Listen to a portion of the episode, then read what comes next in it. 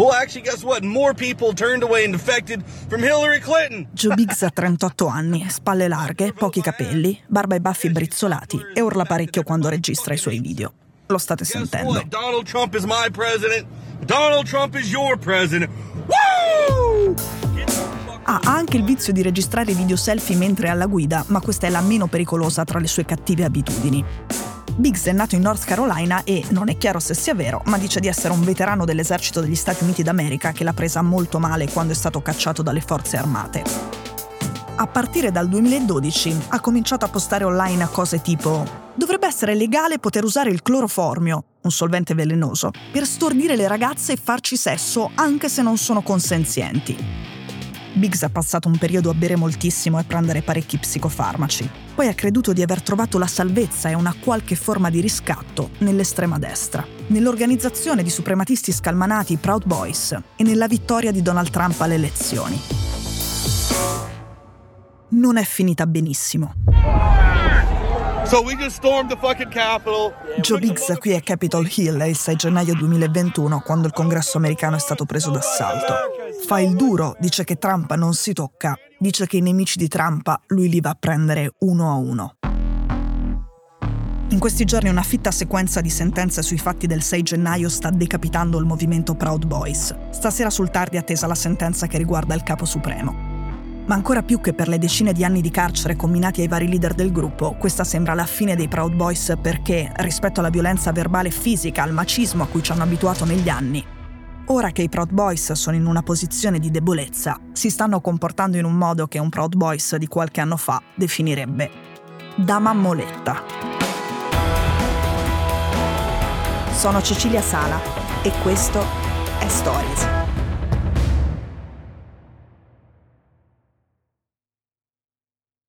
This time, myself and other leadership had decided we're going to go incognito.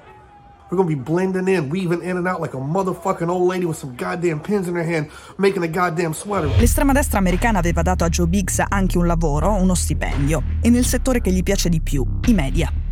Per un periodo Biggs aveva provato a fare lo sceneggiatore. Diciamo che la modestia non è la sua caratteristica più evidente e lui andava in giro cercando di piazzare una serie televisiva su se stesso. Ha scritto la puntata pilota, ha portato in giro il progetto, ma alla fine nessun produttore si è prestato. Finché non lo ha scovato il capo della piattaforma Infowars, Alex Jones. Quello che ha messo in giro un'enormità di teorie del complotto e una particolarmente meschina, che sosteneva che alla scuola Sandy Hook non ci fosse mai stato un massacro, che era tutta una roba farlocca orchestrata dai democratici a scopi politici, cioè per proibire le armi, e che i bambini morti erano finti e i loro genitori erano dei bugiardi. Se vi ricordate la puntata che si chiama Ero complottista, poi hanno ucciso mio figlio, conoscete i dettagli di questa storia. Ma torniamo a Biggs. Insomma, Biggs si trova uno stipendio come redattore alla Infowars di Alex Jones. Però a quel punto ormai è un membro dei Proud Boys e più che la carriera professionale gli interessa scalare il movimento politico. Cosa che effettivamente gli riesce. Tolto il super capo Enrique Tarrio, lui è subito sotto. È uno dei leader regionali e uno di quelli più in vista. A questo punto Biggs sembra un uomo felice, soddisfatto e molto cattivo. Poi arriva il 6 gennaio. Judy, there are protesters. Protesters have now broken into the U.S. Capitol. Senate will stand in recess until the call of the chair. The Senate was called into recess and evacuated. I parlamentari protetti dagli agenti dei servizi segreti con le armi in pugno, il vicepresidente degli Stati Uniti che corre via perché è il bersaglio della folla, lo sciamano con le corna, i morti e tutto quello che sapete. Ma la cosa che abbiamo capito soltanto molti mesi dopo i fatti è che quello che è successo non è stato proprio un moto spontaneo della folla, almeno non del tutto. So, right now, i Proud Boys non hanno soltanto partecipato all'assalto al Campidoglio, lo hanno creato, preparandolo in anticipo con un'organizzazione militare. Ok, i Proud Boys hanno selezionato 90 uomini tra le migliaia di membri del gruppo in giro per il paese e hanno una catena di comando operativa. Al vertice ci sono proprio Joe Biggs, che state sentendo, e poi il capo Enrique Tarrio, e poi Ethan Nordin.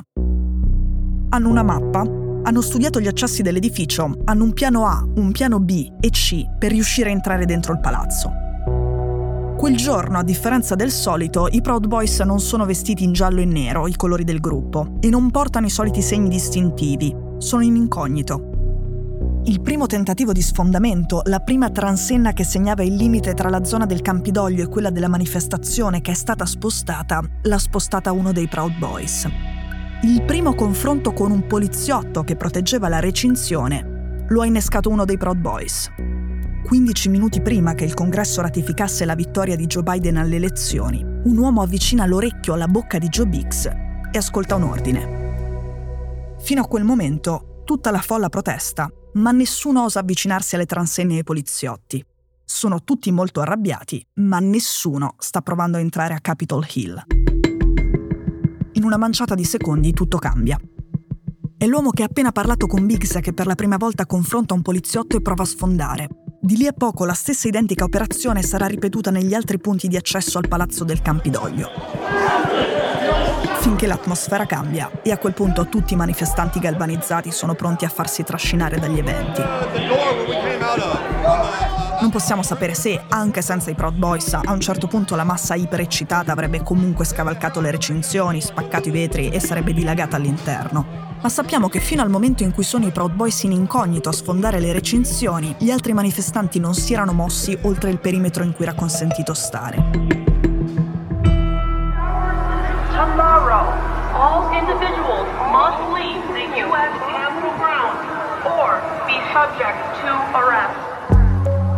Per Joe Biggs e per il capo supremo Enrique Tarrio, i pubblici ministeri hanno chiesto 33 anni. La pena più alta mai proposta in tutti i processi per il 6 gennaio. La sentenza per Tarrio arriva stasera, intanto il giudice che ha appena condannato Biggs ha detto «Il 6 gennaio ha rotto la nostra tradizione di trasferimento pacifico del potere, che è una delle cose più preziose che avevamo come americani. E notate che ho detto «avevamo» perché non ce l'abbiamo più». Il giudice Kelly ha fatto una cosa rara, ha applicato l'aggravante del terrorismo. Ma il giudice ha anche detto di sentirsi a disagio nell'imporre una pena lunga quanto quella inflitta a condannati per strage, per esempio a gente che progettava di far saltare in aria interi edifici. Quindi l'aggravante per terrorismo c'è, ma anche se in teoria quell'aggravante prevede una pena tra i 27 e i 33 anni di carcere, Biggs è stato condannato a 17 anni. Il giorno del verdetto è entrato in aula indossando la tuta arancione da carcerato e ha dismesso la maschera da duro. Ha rinnegato tutto. Tutto quello che aveva detto facendo la voce grossa in anni di battaglie politiche e di propaganda. Le sue parole sono state: «Il 6 gennaio ero soltanto sedotto dalla folla, la mia era soltanto curiosità, insomma la mia curiosità ha avuto la meglio su di me». Ha detto che lui ha sbagliato e, in sostanza, che il sistema ha ragione. Ha chiesto scusa. Lo ha fatto piangendo come un bambino.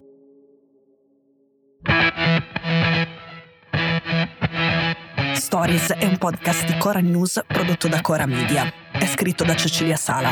La cura editoriale è di Francesca Milano. In redazione Simone Pieranni. La sigla e la supervisione del suono e della musica sono di Luca Micheli. La post-produzione e il montaggio sono di Cosma Castellucci. La producer è Monica De Benedictis. Le fonti dei contributi audio sono indicate nella sinossi.